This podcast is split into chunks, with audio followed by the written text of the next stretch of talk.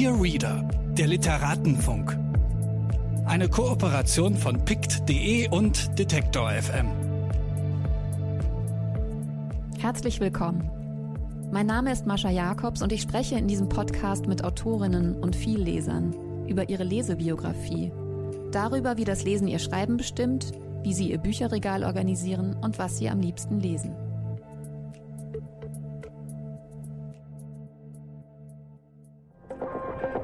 Bitte widmen Sie Ihre Aufmerksamkeit unserem Werbepartner. Dieser Podcast wird ermöglicht durch mojo reads punkt D E. Mojo ist der neue Bioladen für Bücher im Netz.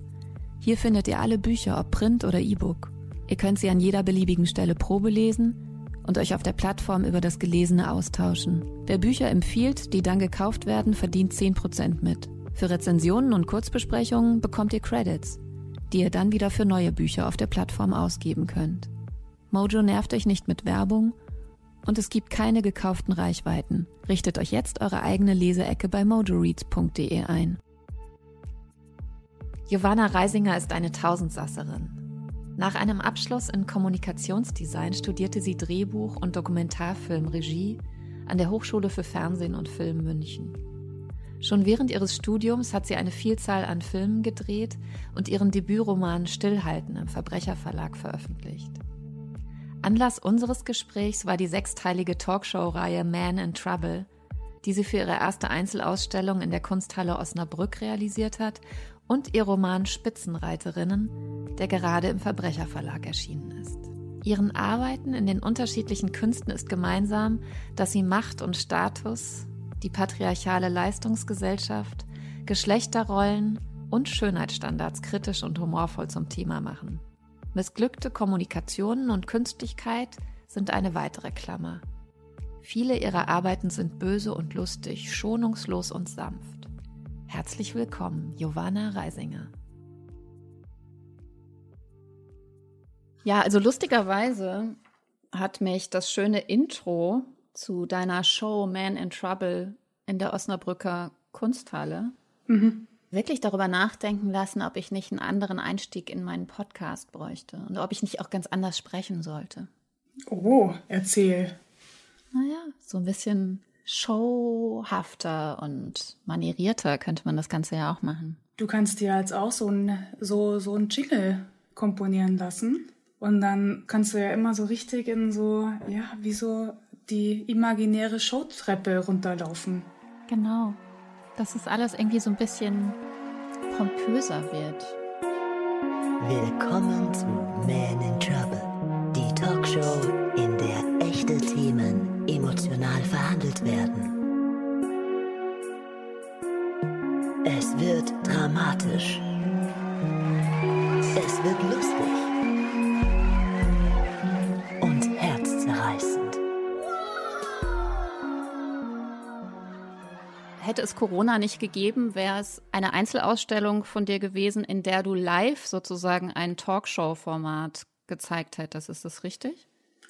Naja, fast, weil es hat ja auch funktioniert, zumindest so teilweise. Also die Ausstellung hat ja schon im August eröffnet und dementsprechend die ersten drei Monate war sie ja auch zugänglich und zu sehen. Und als wir die ersten drei Episoden gedreht haben, war tatsächlich auch Publikum vor Ort. Also es war Publikum anwesend. Und bei den zwei, also bei den letzten drei Episoden dann eben nicht mehr, weil da ging es dann nicht mehr, da durften wir niemanden mehr reinlassen. Hat das einen Unterschied gemacht? Ja, in der Inszenierung natürlich total, weil man in dem Moment, man muss sich das so ein bisschen vorstellen, es ist ja so eine riesige Kirche, diese Kunsthalle. Und wir haben da so ein Gerüst reingebaut und oben auf dieser Gerüstebene haben wir dieses Fernsehstudio ähm, installiert und sobald da dann auf diesen, wir haben alles war so pink, wir haben es so möglichst einheitlich gehalten und auf, sobald man auf diesen pinken Klappstühlen, die wir da aufgestellt haben in dem Zuschauerraum, sobald da Leute halt auch Platz genommen haben, mussten wir ja nicht nur unsere Show denken und die inszenieren, sondern auch das Publikum mitdenken. Das heißt, es gab so ganz viele Informationen, die wir dann natürlich auch immer wieder geteilt haben. Es gab immer wieder eine Stimme aus dem Off, die man auch in manchen Episoden noch hört, die dann wiederum dem Publikum, den ZuschauerInnen erzählt hat, was wir jetzt machen. Also tatsächlich auch so praktisch, so zum Beispiel so, okay, wir haben jetzt den dritten Durchlauf, die Kamerafrauen gehen jetzt übrigens auf die Bühne und werden jetzt ungefähr allen die Sicht versperren, aber die drehen jetzt Close-Ups und dann kann man jetzt irgendwie auch nichts machen. Und es war eigentlich ganz interessant, es war auch sehr schön, das so zu machen, aber als dann das Publikum nicht mehr anwesend war, konnten wir natürlich viel freier drehen, in dem Sinne, dass wir das halt so aufziehen konnten wie einen klassischen Filmdreh. Das heißt, wir haben nicht mehr die Durchläufe gemacht, sondern wir haben gesagt, okay, wir drehen jetzt den Dialog bis hierhin und dann drehen wir es aus der Perspektive und dann drehen wir es so, weil wir natürlich gar nicht mehr die ZuschauerInnen mitdenken mussten in dem Fall. War beides interessant, weil eigentlich war es ja dafür konzipiert, dass es auch einen Live-Moment hat. Das ging dir aber auch um eine Situation, in der ein Dialog dadurch, weil er so, so künstlich an sich schon ist, überhaupt nicht möglich ist, oder? Also meinst du jetzt zwischen der Moderatorin und ihren Gästen oder auch zwischen dem Publikum und der Show? Ja, beides meine ich. Ja, ja, das war, beides war irgendwie toll, weil wir haben natürlich das Publikum auch dementsprechend wie in so einer richtigen Fernsehshow. Ich weiß nicht, ob du schon mal zu Gast warst in so einer Show oder die so ähnlich ist, da gibt es ja dann immer so diese Anheizer. Und diese AnheizerInnen, die haben, ganz oft haben die so Schilder oder so Props, die halt dem Publikum symbolisieren, was sie jetzt machen sollen. Das wird auch vorher immer so geübt. Das ist eigentlich wirklich total toll, weil es ist auch wirklich, ähm, hat dann so einen Energieboost auch in diesem Publikums- oder in diesem ZuschauerInnenraum, weil dann plötzlich steht da so jemand vorne und sagt einem genau, was man machen muss. Die, die Person sagt dann, okay, und da müssen wir applaudieren, das muss der größte Applaus sein. Und dementsprechend haben wir natürlich auch unser Publikum so versucht anzuheizen, aber ich wusste von Anfang an, dass ich diese Reaktionen gar nicht verwenden werde. Also es war irgendwie so ein toller Dialog, dass dieses Publikum, wir haben sie dann auch dazu aufgerufen, zum Beispiel, wenn sie einer Situation oder einem Dialog oder einer Aussage besonders, wenn sie die besonders ansprechend fanden oder besonders daneben, dass sie dem auch Ausdruck verleihen könnten. Und ganz manchmal haben wir das noch reingeschnitten, weil wir sie ja aufgenommen haben, ist natürlich. Und es gibt manchmal so echte Publikumsreaktionen, die aber in dieser super künstlichen, also künstlichen Show, die wir ja letztendlich daraus gemacht haben, gar nicht unbedingt auffällt. Man kann ja nicht mehr unterscheiden, ist es jetzt eingespielter Applaus oder echter Applaus, ein echter Buhruf, ein eingespielter, komponierter, habe ich den aufgenommen. Genau, und das war, fand ich total toll, auch das Publikum so ein bisschen in die Irre zu führen, inwieweit sie jetzt selber noch darin vorkommen werden. Und es gab auch viele Enttäuschungen in dem Sinne, aber das war ja das Jahresthema der Kunsthalle Osnabrück. Dementsprechend hat, das dann, hat sich das dann so eingelöst.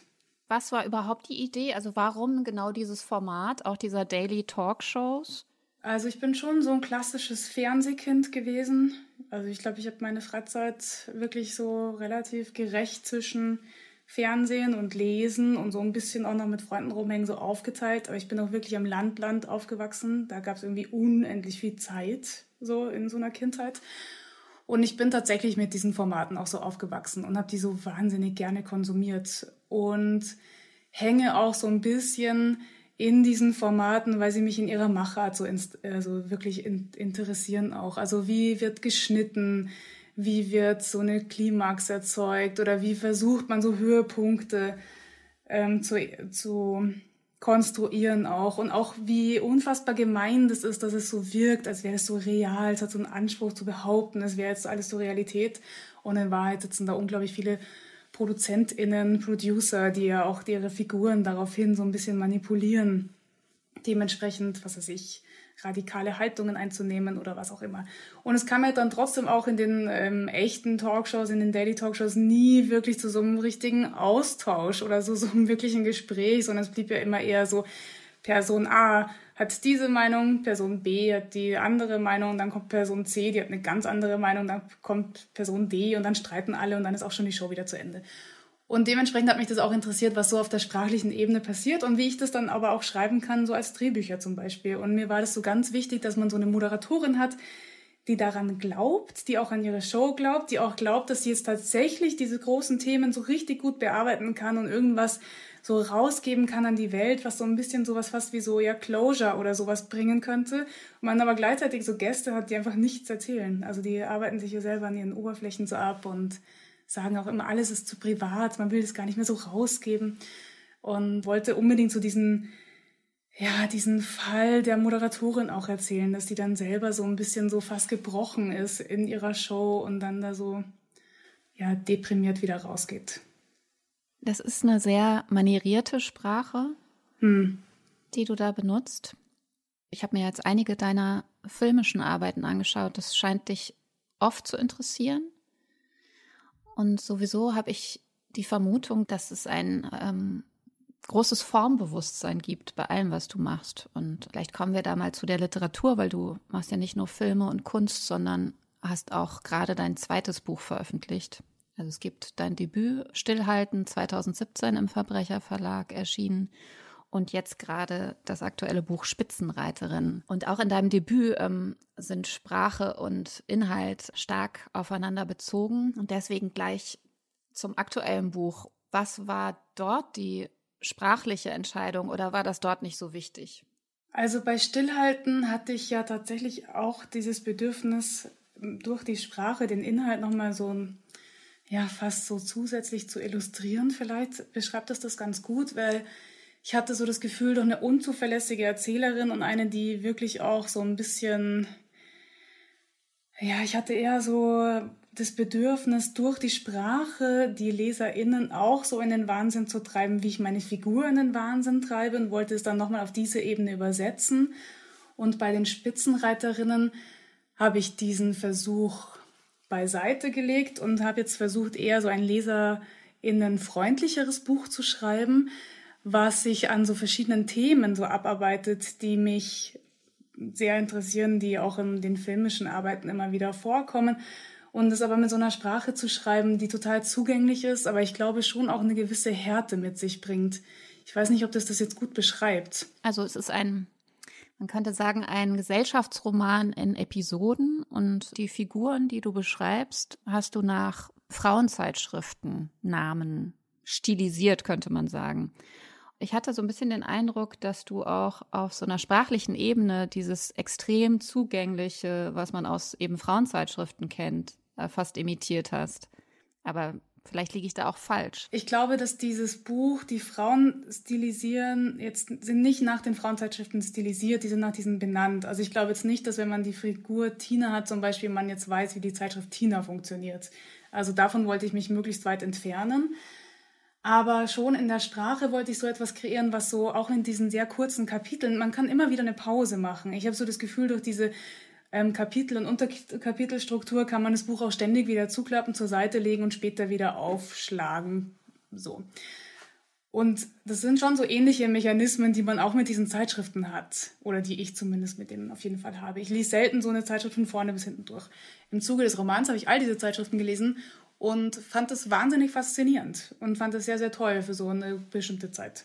Mittlerweile geht es da ja auch um Themen, also auch um feministische Themen. Naja, ich weiß auch nicht, wie viel sich da dann wirklich getan hat, was so über die Oberfläche hinausgeht. Also es, da sind schon viel feministischere Themen und es gibt wahnsinnig viele neue, in dem Sinne Autorinnen zum Beispiel, die für diese Magazine arbeiten.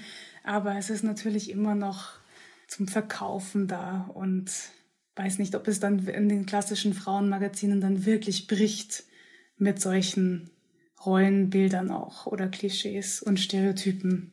Ja, das ist auch das, was, wenn man dein Buch zuklappt, extrem desillusionierend ist, weil man auf eine Art denkt, dass all diese Passagen und Episoden, die da beschrieben werden, ja immer noch so massiv in einem patriarchalischen System hängen.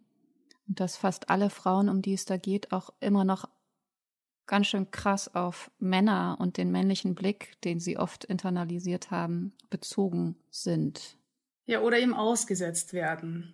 Also, dass es immer um so eine Definition geht von dem Anderssein als der Norm. Zum Beispiel, was ich schon auch interessant finde, ist in dem Moment, in dem diese Frauen die Charaktere in diesem Roman nach diesen Zeitschriften benannt werden, also diese Namen tragen, bin ich mir relativ sicher, dass sie auch alle in, im Kopf relativ ähnlich aussehen bei so einer Leserin. Die werden ja gar nicht näher beschrieben. Da wird ja nicht gesagt, wie groß die sind, welche Konfektionsgrößen die tragen, Haarfarben, Augenfarben, Hautfarben, wird alles nicht beschrieben. Und trotzdem musste ich natürlich davon ausgehen, dass wenn da die Lisa, Laura, Brigitte und Barbara und Tina dann nebeneinander in diesen Seiten stehen, dass man die sich wahrscheinlich in erster Linie blond, schön, dünn und weiß vorstellt. Und ich frage mich dann, ob das dann irgendwann so passiert, dass man darüber stolpert und sich fragt, was das eigentlich gerade für ein Mechanismus ist. Also dass man dann davon ausgeht, das ist die Normalität, die in diesem Buch jetzt beschrieben wird. Aber eigentlich steht nirgends geschrieben, wie die aussehen. Steht ja nicht mal bei allen dort, wie alt die sind. Das ist ja auch immer so in der, im Zusammenspiel. Und ehrlich gesagt fand ich das auch total schön, mit diesen Namen so zu arbeiten.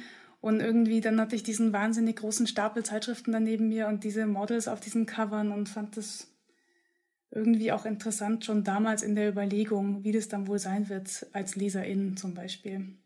Auffällig fand ich halt auch, sobald du Freundinnen-Situationen beschrieben hast, wie die eigentlich in diesem Buch auch gleich in so eine Wettbewerbserzählung münden, dass selbst Freundschaften unter diesen Frauen, es gibt natürlich auch ein paar Ausnahmen, in so einer schrecklichen Logik der Konkurrenz hängen bleiben. War es dir wichtig, sozusagen jetzt nicht nur die Männer äh, als besonders brutal und hart zu zeichnen, sondern Frauen selbst und untereinander als so schonungslose Personen zu zeichnen? Dieser Konkurrenzkampf, den du beschreibst oder auf den du gerade hingewiesen hast, der ist, finde ich, schon auch ein wichtiger Aspekt, der manchmal gerade im internalisierten Sexismus und in der Debatte darüber natürlich auch wichtig ist. Also die beiden haben das ja so, die haben, die sagt es ja auch mal, dass sie so sagt, sie gewinnt im Frauengame, also worum es geht, die Etappen, die in so einem Leben als Frau wichtig sind. Und in deren Fall ist es dann eben die Heirat und dann eben auch dieser gewisse Besitz, der im besten Falle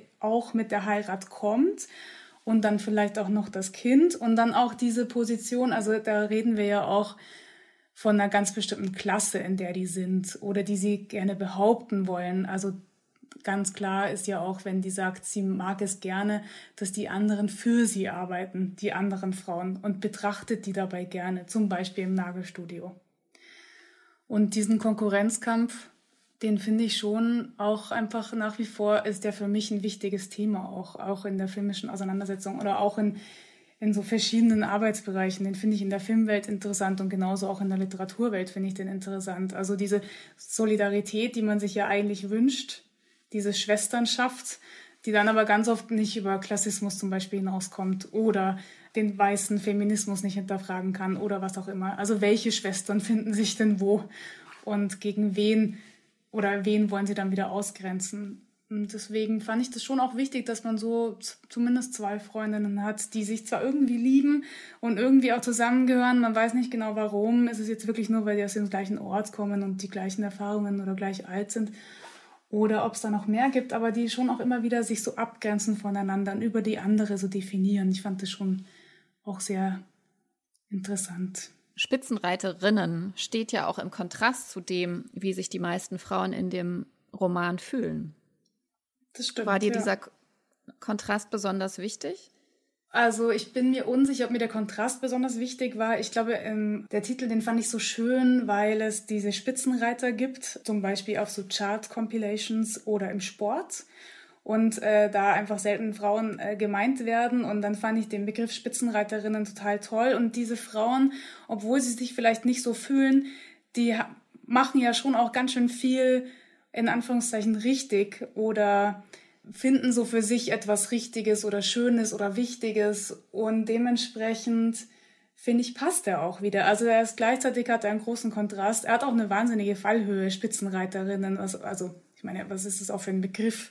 Wann hast du schon mal gesagt, da kommen jetzt die Spitzenreiterinnen? Und gleichzeitig passt er auch, finde ich, sehr gut zu diesem Leben, die die ähm, führen in diesem Roman. Und auch wenn es nur kleine Erfolge sind oder Emanzipationsvorgänge oder wie auch immer. Ich finde, du hast recht, er hat einen großen Kontrastwert, aber gleichzeitig ist er auch, finde ich, sehr passend. Hast du, während du den Roman geschrieben hast, andere Bücher gelesen? Ich habe tatsächlich schon Bücher gelesen, aber Sachbücher. Also wenn ich einen literarischen Text schreibe, kann ich eigentlich keine anderen Romane lesen oder nur so ganz selten. Aber es gelingt mir eigentlich nicht so gut, weil ich mich nicht so gut darauf konzentrieren kann. Aber Sachbücher lese ich dann wahnsinnig gerne eigentlich. Aber ich lese eigentlich eh die ganze Zeit irgendwas. Und das auch schon immer? Also auch schon als Kind? Ich habe schon früh angefangen zu lesen und war, also wie gesagt, entweder man fand mich halt vor dem Fernseher oder in meinem Zimmer oder mit meiner besten Freundin im Wald. So klischeehaft es auch klingt, aber meine Mutter hat was Tolles gemacht und ich habe da vor kurzem drüber nachgedacht, wahrscheinlich auch im Zuge unseres Podcasts. Sie hat nämlich mir, als ich so, hm, wie alt werde ich da gewesen sein, zehn, elf, ich weiß es nicht, hat sie mir ihre Jugendbuchbibliothek gegeben. Und ich habe dann die gleichen Bücher gelesen, die sie gelesen hat in dem Alter, in dem ich damals war und fand das damals schon total interessant, aber jetzt finde ich es noch viel lustiger. Ich finde es so einen schlauen Griff auch von ihr, den ich damals gar nicht verstanden habe, aber dann liest man so Bücher, die in den sechzigern, siebzigern geschrieben worden sind. Und da war die Rolle oder die Vorstellungen an so Mädchen ja noch so ganz anders. Und ich kannte das damals schon so differenziert betrachten und habe mich aber dann gleichzeitig auch meiner Mutter so nahe gefühlt, die ich ja immer nur als so erwachsene Person natürlich betrachtet habe. Die war ja für mich nie Kind, so, die war halt immer diese erwachsene Frau. Und fand es dann irgendwie schon so ulkig. Und jetzt im Nachhinein finde ich das unglaublich lustig. Ich habe das auch geliebt. Hani und Nanni, alle Folgen. Und hin und wieder, wenn ich bei meinen Eltern bin, lese ich mal wieder so ein Buch. Und finde es schon, bin schon ganz schön froh, dass sich so viel getan hat. Und dann hast du dich einfach durch die Bibliothek deiner Eltern gelesen? Oder wie, wie ging es dann weiter nach der Kinderliteratur? Ich habe dann so, dachte dann, ich muss mich durch diese Klassiker lesen oder durch den Kanon. Und habe dann diese ganzen großen Männer versucht zu lesen und habe mich dann, aber fand es dann doch irgendwie unbefriedigend. Und dann gab es, und das weiß ich nicht mehr warum, aber es gab dann schon diesen Moment als Teenie, als ich dann wahrscheinlich so viel zu früh mit ähm, diesen feministischen Büchern angefangen habe, also Simone de Beauvoir und so weiter, und es natürlich alles noch gar nicht so wirklich greifen konnte, aber habe mich dann sehr, sehr, sehr stark in diese Literatur geflüchtet und bin dann da auch hängen geblieben. Ja, ich habe ja auch für dich jetzt hier nur drei Bücher von Frauen ausgesucht zum Beispiel. Irgendwie, ich greife immer zu den Frauen. Du hast drei Bücher mitgebracht, also keins davon wirst du wahrscheinlich in deiner Kindheit gelesen haben, oder? Nein, die habe ich alle in den letzten Jahren gelesen, wobei ich glaube, dass das Buch, das ich als erstes von den dreien gelesen habe, war Gisela Elsner mit Heiligblut. Dann kam Angelika Schrobsdorf, der Geliebte, und dann Toni und Moni von Petra Piuk. Genau. Und äh, das war auch besonders toll, als ich Gisela Elsner gelesen habe. Da war ich danach tatsächlich ein bisschen verzweifelt und dachte, ich brauche gar keine Bücher mehr schreiben, weil das ist schon das perfekte Buch. Ich kann gleich wieder aufhören mit dem Vorhaben. Und dann habe ich aber doch meinen ersten Roman noch zu Ende geschrieben. Habe aber schon auch, ähm, da ja auch im Verbrecherverlag erschienen, einige Diskussionen mit meinen Verlegern oder mit, meiner, mit meinem Verleger eigentlich darüber dann geführt, inwieweit ich mich auch erschrocken habe, wie gut dieses Buch ist. Ich finde es wirklich unfassbar gut. Genau, der Verbrecherverlag hat die Werkausgabe von Gisela Elsner übernommen, was ganz fantastisch ist, weil viele ihrer Bücher auch gar nicht im Deutschen erschienen sind. Oder zumindest Heiligblut ist zunächst auf Russisch erschienen und dann fünfzehn Jahre später erst im Verbrecherverlag. Und das Schöne ist ja, dass wir schon mal in diesem Podcast über Gisela Elsner gesprochen haben. Ich würde mich freuen, wenn ich das noch ein paar Jahre mache, wenn das häufiger passiert. Natürlich liest ja jeder und jede ein Buch ganz anders. Deswegen interessiert mich besonders, was dieses Buch für dich bedeutet. Ja, also bei mir ist es tatsächlich auch die Sprache, die mich so richtig stark äh, beeindruckt hat. Also auch diese Gnadenlosigkeit und diese wirklich auch diese unfassbare Erbarmungslosigkeit ihrer, ihren Protagonistinnen gegenüber, aber auch die Charaktere untereinander. Also wie die miteinander umgehen, wie die miteinander sprechen, seitenweise Dialoge, die man in zwei Sätzen hätte klären können, Fragestellungen, wie zum Beispiel, wir haben uns verlaufen, wo ist der Weg? Und dann könnte man darauf antworten, da hinten geht es in diesen Ort, den sie suchen, aber stattdessen wird seitenlang darüber referiert, warum man sich verlaufen hat und so weiter und warum man jetzt auch nicht mit der Sprache rausrücken wird, wo denn jetzt dieser gesuchte Weg sein wird. Also die hat sich ja so wahnsinnig gute Charaktere auch ausgesucht. Also diese sind so Männer, die gemeinsam wandern gehen und es ist auch noch Winter, es ist sowieso schon total unwirtlich, es ist total es ist kalt, es ist, man will auch nicht wirklich mitgehen mit ihnen. Also man, ich verstehe doch selber jetzt nicht, warum ich jetzt mit diesen vier Mackern da durch den Wald spazieren muss. Stimmt. Oder? Also es ist so, ja, es ist ja. jetzt nicht unbedingt einladend. Und dann hat sie so gute, sie setzt diese Prämissen so gut. Also man hat schon so eine Wanderung, die schon so wahnsinnig unattraktiv ist. Und dann lässt sie auch noch Wölfe auskommen, was natürlich dann auch noch so ein bisschen so den Reiz verstärkt. Wird man jetzt diese Wanderung überleben? Dann nimmt sie sich auch noch einen zusätzlichen Charakter, der sagt, hm, ich habe gar keine Lust mehr zu überleben. Ich gehe jetzt durch den Wald so lange, bis mich endlich diese Wölfe zer- ähm, zerfleischen werden. Dann hat man diese störrischen Typen, die dann auch noch diesem anderen Mann hinterher wandern wollen, weil sie den eigentlich retten wollen. Gleichzeitig stellen sie fest, dass mit jedem Wirtshausbesuch, den dieser selbstmörderische Typ da irgendwie Ähm, sich selber zugestanden hat, die beste Zeit seines Lebens hat, dann kippt diese ganze Empathie und diese, wir möchten den jetzt irgendwie retten, zu so einem Unverständnis. Und die werden ja dann auch richtig gehässig, weil der da bei dieser Hochzeit die ganze Nacht tanzt zum Beispiel. Gleichzeitig hat man immer noch die ganze Zeit dieses Gelaber von diesen Wölfen, die auch nirgends auftauchen. Dann kommen sie endlich. Dann passiert was Schlimmes und dann kommt noch eine Figur, die dann auch noch völlig hoffnungslos ist. Und obwohl wir schon alle wissen, dass es völlig katastrophal geendet ist, schon längst, aber die Figur weiß es halt noch nicht. Und bis zum Schluss bleibt diese Figur hoffnungsvoll. Und obwohl man weiß, es ist wirklich fürchterlich zu Ende gegangen, bleibt man bei ihr und hat so das Gefühl, man möchte ihr sagen können, alles wird gut, aber es ist einfach, es ist so ruiniert, es ist so kaputt, es gibt nichts mehr zu tun. Dann schlägt man dieses Buch zu und ich finde, man ist einfach nur weggeblasen von, diesem, von dieser unglaublich intensiven Erzählung. So geht es zumindest mir. Und das zweite Buch, was du mitgebracht hast, von Angelika Schrobsdorf. Mhm. Also Angelika Schrobsdorf schreibt eigentlich so gehobene Unterhaltungsliteratur, aber es ist auch ganz schön brutal und irgendwie versteckter schonungslos, oder? Siehst du da einen Zusammenhang? Ja, finde ich auch. Ich finde, alle drei Bücher haben so eine gewisse Schonungslosigkeit. Und bei der Schrobsdorf ist es so, es kommt so wahnsinnig harmlos daher. Es geht um so eine eigentlich eine Liebesgeschichte. So. Und es geht um so eine romantische Vorstellung auch von, von Liebe. So diese Form von, ähm, er wird mich als Frau retten. Genau, es heißt der Geliebte. Das Tolle an diesem Text ist, man begleitet diese Frau, diese Protagonistin über einige Zeit und verschiedene Ortschaften. Es beginnt am Wannsee, dann geht es über München nach New York. Gleichzeitig macht diese Protagonistin mehrere Emanzipationsprozesse durch. Also sie zum Beispiel motzt auch total viel über die Frauenbewegung, immer relativ versteckt, also schon in, nicht nur in Nebensätzen, aber es gibt immer wieder so Momente, wo sie so sagt zum Beispiel, na toll, erst schreien sie alle, sie wollen arbeiten, die Frauen, das haben sie jetzt davon, jetzt müssen sie die ganze Zeit arbeiten gehen und das nennen sie dann Emanzipation oder so. Und das sagt sie aber auch immer aus so einer ulkigen Haltung heraus, weil sie natürlich auch irgendwie auf eine gewisse Art und Weise zur Upper Class sowieso schon gehört. Das heißt, sie hinterfragt ja auch gar nicht den Klassismus. Und in dem Moment, in dem sie dann endlich anfängt, endlich auch zu arbeiten, steigt sie in einer leitenden Position ein. Das heißt, die macht ja auch nicht einen Job, den jetzt andere Frauen, die schon die ganze Zeit arbeiten, machen, sondern sie ist sofort in so einer leitenden Position, in so einem Verlag, den ihr Vater aufgebaut hat und fliegt dann zum Beispiel sechs Wochen nach New York, in dem sie gefühlt einen Termin hat.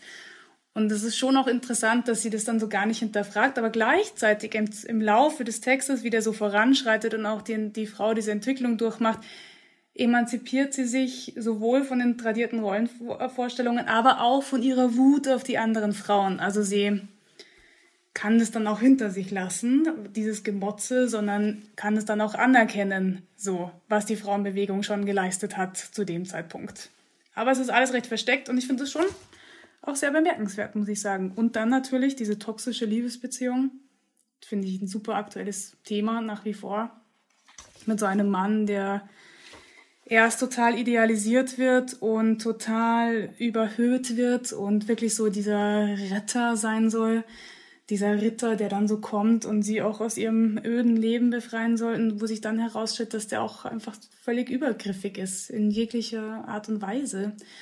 Bis hin zu den Momenten, wo sie dann auch einfach offen sagt, ich hoffe, er bringt mich nicht um. Ja. Und spätestens in dem Moment bin ich als Leserin natürlich dann total ängstlich auch gewesen und hoffe auch, dass sie nicht stirbt. Die Angelika Schrobsdorf hat wirklich äh, eine Gabe, auch so also es geht ja auch um wirklich heftige Themen, also Gewalt, eine Vergewaltigung. Das ist aber alles in so einem ganz leichten Ton beschrieben und dennoch schonungslos. Das ist auch ein totales Talent, was sie äh, besitzt. Dann sind da so lakonische Sätze drin wie: Mein Gefühl für dich ist durchgeschnitten wie eine Telefonschnur. Es klingelt nicht mehr. Also es gibt dann auch so einen total guten Humor. Absolut. Ich kannte ähm, bislang Du bist nicht so wie andere Mütter, mhm. was mir auch schon extrem gut gefallen hat. Und ich glaube, dass Angelika Schrobsdorf genauso unterschätzt ist, wenn auch natürlich sozusagen auf der anderen Seite des Extrems wie Gisela Elsner. Also Gisela Elsner hat man als zu radikal wahrgenommen und äh, die Schrobsdorf, naja, als irgendwie so eine seichte Unterhaltungsschriftstellerin, was sie aber definitiv nicht ist. Ja, und ich würde eben auch sagen, das ist ein unfassbares Talent, mit so einer in Anführungszeichen harmlosen Sprache sich dann auch diesen, also die, das offenbart so viel Brutalität. Die ganzen letzten paar Seiten, die sind, finde ich, so unfassbar intensiv und brutal und niederschmetternd, und dieser ganze Umgang auch mit den Vorstellungen, Frau sein, Frauenrollen, es kommt da alles drin vor. Man wird nicht unbedingt darauf stoßen vielleicht, wenn man auch das nicht sehen möchte. Ich glaube, man kann gut daran vorbeilesen. Angelika Schrobsdorf hat da wirklich was geschafft, auch mit dieser Besessenheit umzugehen, mit dieser, mit dieser weiblichen Perspektive, so wie fast so ein bisschen wie Chris Kraus, dass man so sagt, man hat so eine Obsession mit diesem Mann, und dann geht die aber auch so schonungslos mit ihrer Protagonistin um. Und dann lässt die die da wirklich mit dem noch in den Urlaub fahren. Und alle, alle Alarmglocken schrillen schon. Und man ist so, fahr auf gar keinen Fall jetzt mit dem mit. Und nimm auch dieses Kind nicht mit. Und dann fährt die mit dem in die Berge, in so abgelegene Wirtshäuser. Und man leidet auch so richtig mit der mit, weil die auch so eine, ja, diese Protagonistin hat ja auch fast so eine Gier auf diese Extremsituationen. Die fordert das ja auch so ein bisschen mit da raus, und gleichzeitig fühlt man auch so mit ihr mit. Dieser ganze Mechanismus ist total nachvollziehbar. Ja, genau, das heißt so, weil sie natürlich auch ein antibürgerliches Leben genau. haben will. Und diese Erzählung von so einer obsessiven Liebe, also die kommt ja auch so einer Hollywood-esken Erzählung ja gleich. Also die will das ja auch, die will dieses Happy End. Und die sagt ja auch, sie hat alle möglichen Varianten schon ausprobiert. Heiraten war scheiße, Kind kriegen hat auch jetzt nicht das Glück gebracht irgendwie. Und dazu klammert sie sich noch an diesen Macker, aber zum Glück hat sie ja jetzt dann auch noch ihren Job und macht was anderes. Sie kommt am Ende gut weg. Ja. Sie kann sich noch retten. Mehr dürfen wir aber nicht verraten. Aber kauft euch dieses Buch, besorgt es euch. Ja, absolute Kaufempfehlung. Aber ich würde sagen, alle drei Bücher sollen gekauft werden. Ja, genau, das dritte Buch. Das hat mir extrem ähm, viel Freude bereitet. Das freut mich. Ich habe das schon einigen Leuten geschenkt, die haben mir das dann trotzig und wütend zurückgegeben. Und fanden es gar nicht so witzig. Aber ich bin froh, dass du es mochtest. Also Petra Piuk mit Toni und Moni oder Anleitung zum Heimatroman. Und es sagt natürlich schon alles, um was es geht. Also womit es sich auseinandersetzt. Auf dem Cover sind auch, ist auch so eine schöne, schöne Bergwelt und so eine Kirche. Das ist schon richtig gut zur Einstimmung. Das ist auch erst zweitausendsiebzehn erschienen. Ja. Erst bei Kremaier und Scheriau. Und dann jetzt nochmal zweitausendneunzehn bei Kein und Aber als Pocket-Version. Und es gibt auch eine Büchergilde-Ausgabe. Es ist ein Fake-Roman. So wird er zumindest selbst genannt von der Autorin. Und es geht um ein fiktives kleines Dorf, Schöngraben an der Rauscher. Und es ist eigentlich eine, ein sehr konzeptueller Roman, eine Metafiktion, würde ich sagen, in der Paratexte äh, eine große Bedeutung spielen. Das stimmt. Ich finde, man könnte es durchaus aber auch als Anleitung verstehen. Also würde ich jetzt versuchen, einen Heimatroman zu schreiben und würde mich fragen, was muss denn wohl alles in einen Heimatroman? Würde ich schon auch zu diesem Buch greifen und diese Liste hier abarbeiten. Da steht nämlich alles schön aufgedröselt, was man so braucht. Einen schönen Ort, die schöne Musik, den Dorfheld, der natürlich auch fesch ist, Traditionen, Werte, nur die Guten, die im Dorf leben, immer gutes Wetter. Alkohol, ganz wichtig. Alkohol. Man braucht natürlich auch einen Bösewicht, einen Antagonist, der aber natürlich nicht im Dorf lebt, sondern dazukommt von außen. Es muss natürlich jemand sein, der nicht in der Dorfgemeinschaft ist. Das ist schon wirklich ein wahnsinnig tolles Buch. Es ist unglaublich böse. Ja, weil es geht eigentlich um Gewalt und Sexismus.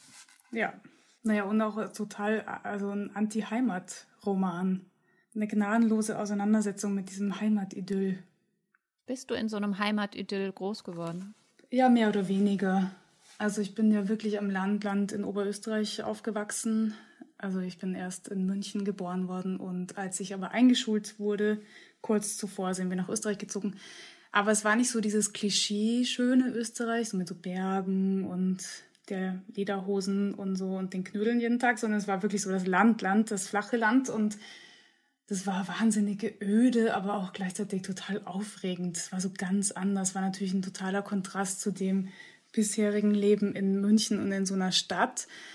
Aber es hatte schon auch diesen Anspruch, in diesem Dorf gab es zumindest auch diesen Anspruch, so eine Idylle herzustellen und auch so ein bisschen aufrecht zu erhalten. Und das hat auch großen Spaß gemacht. Also in meinem ersten Roman habe ich mich ja mehr damit auseinandergesetzt, mit diesem Heimatbegriff. Und ich glaube schon auch, wir sind halt dann nach Bayern rübergezogen, nicht wirklich weit über die Grenze, so vierzig, fünfundvierzig, fünfzig Kilometer. Das heißt, es war immer noch so ungefähr der gleiche Landstrich. Und da gab es dann aber schon wieder so andere Konnotationen von der heimatlichen Idylle und wie man das dann so betrachtet und wie das aufgebaut ist. Und Heimat ist auf jeden Fall ein großes Thema für mich.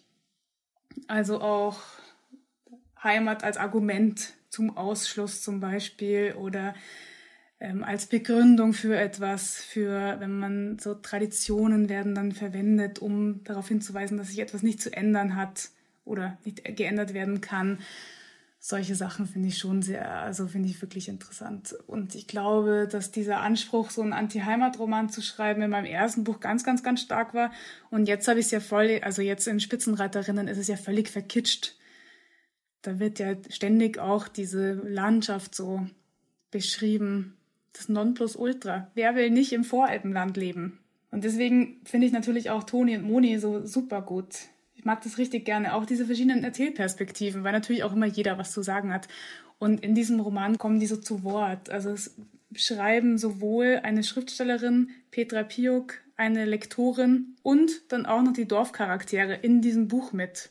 Und die streiten sich natürlich. Genau, was nämlich so lustig ist, ist, dass die Lektorin ja auch die ganze Zeit in den Roman eingreift, in so Fußnoten und sich immer bestimmte Plots wünscht und bestimmte Entscheidungen herbeiführen will.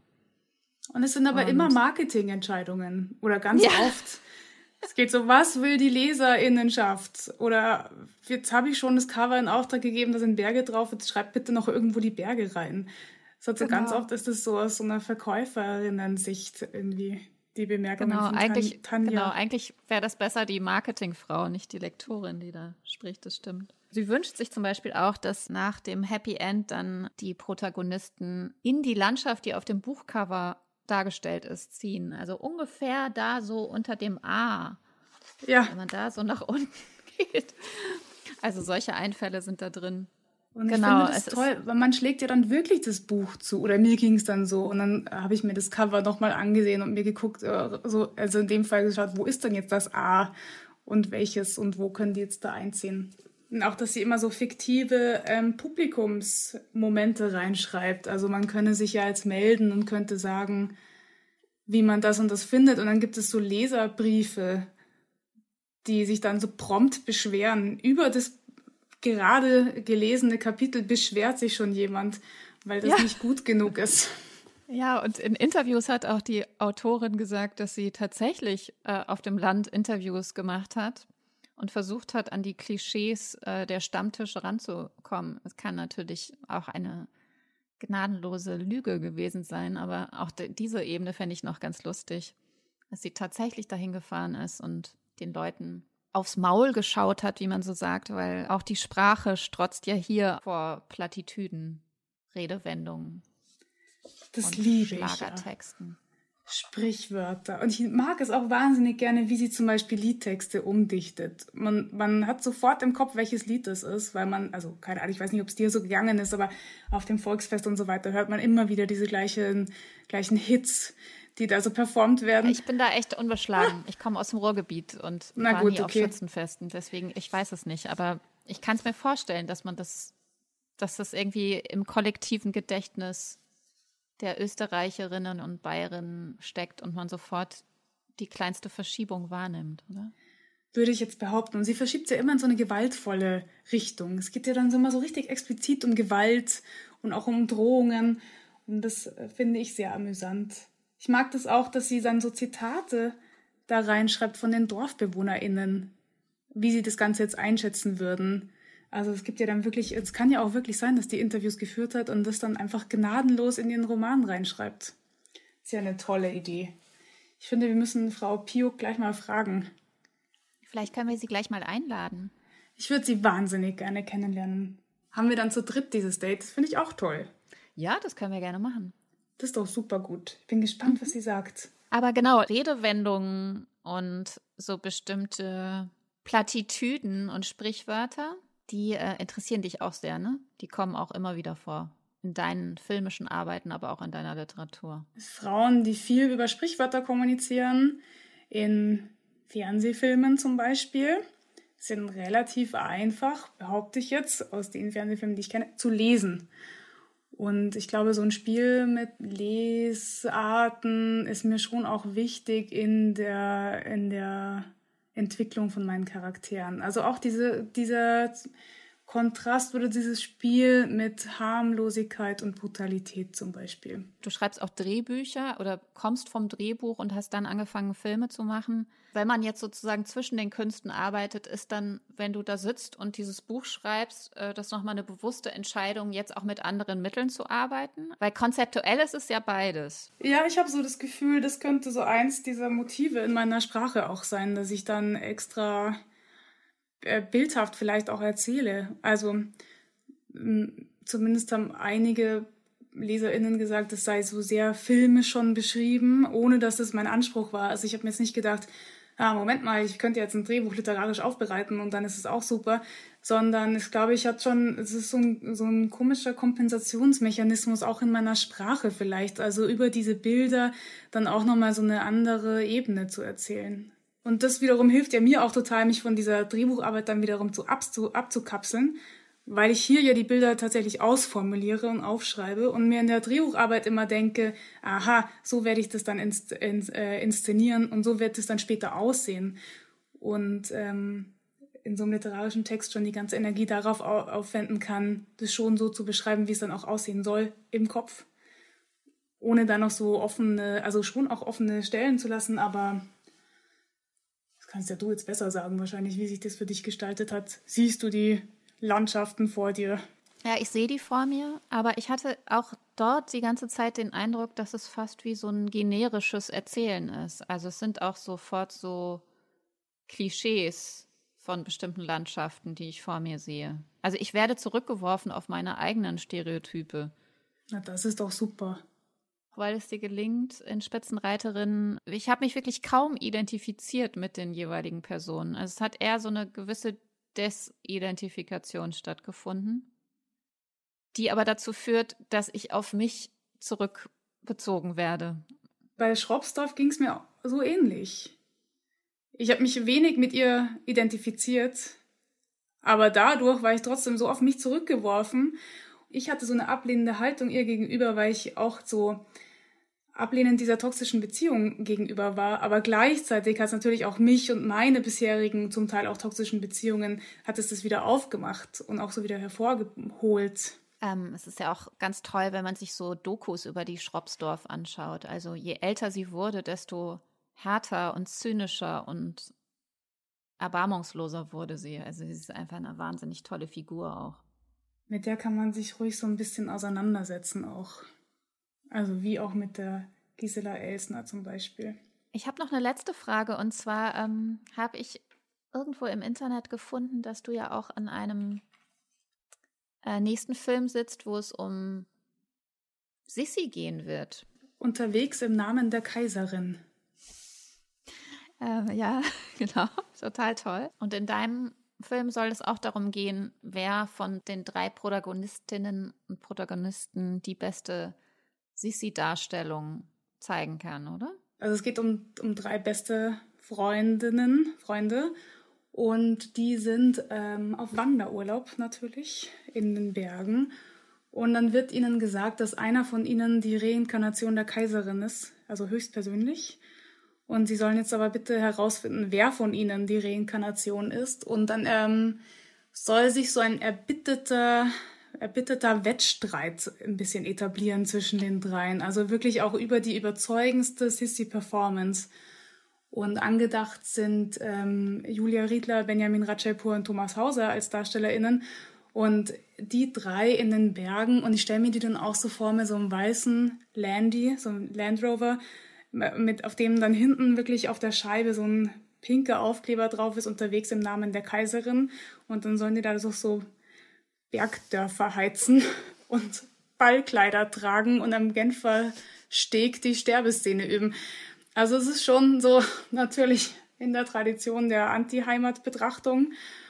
Und ich glaube, das ist einfach die logische Fortführung jetzt von all dem, was ich jetzt so gemacht habe. Muss ich jetzt so einen richtigen Heimatfilm drehen, und zwar so wirklich in den Bergen mit so total tollen Charakteren, und ähm, braucht natürlich auch die Sissi dafür, ist ja klar. Aber eh, es ist ganz erstaunlich, du hältst nichts zurück, du ballerst, du produzierst.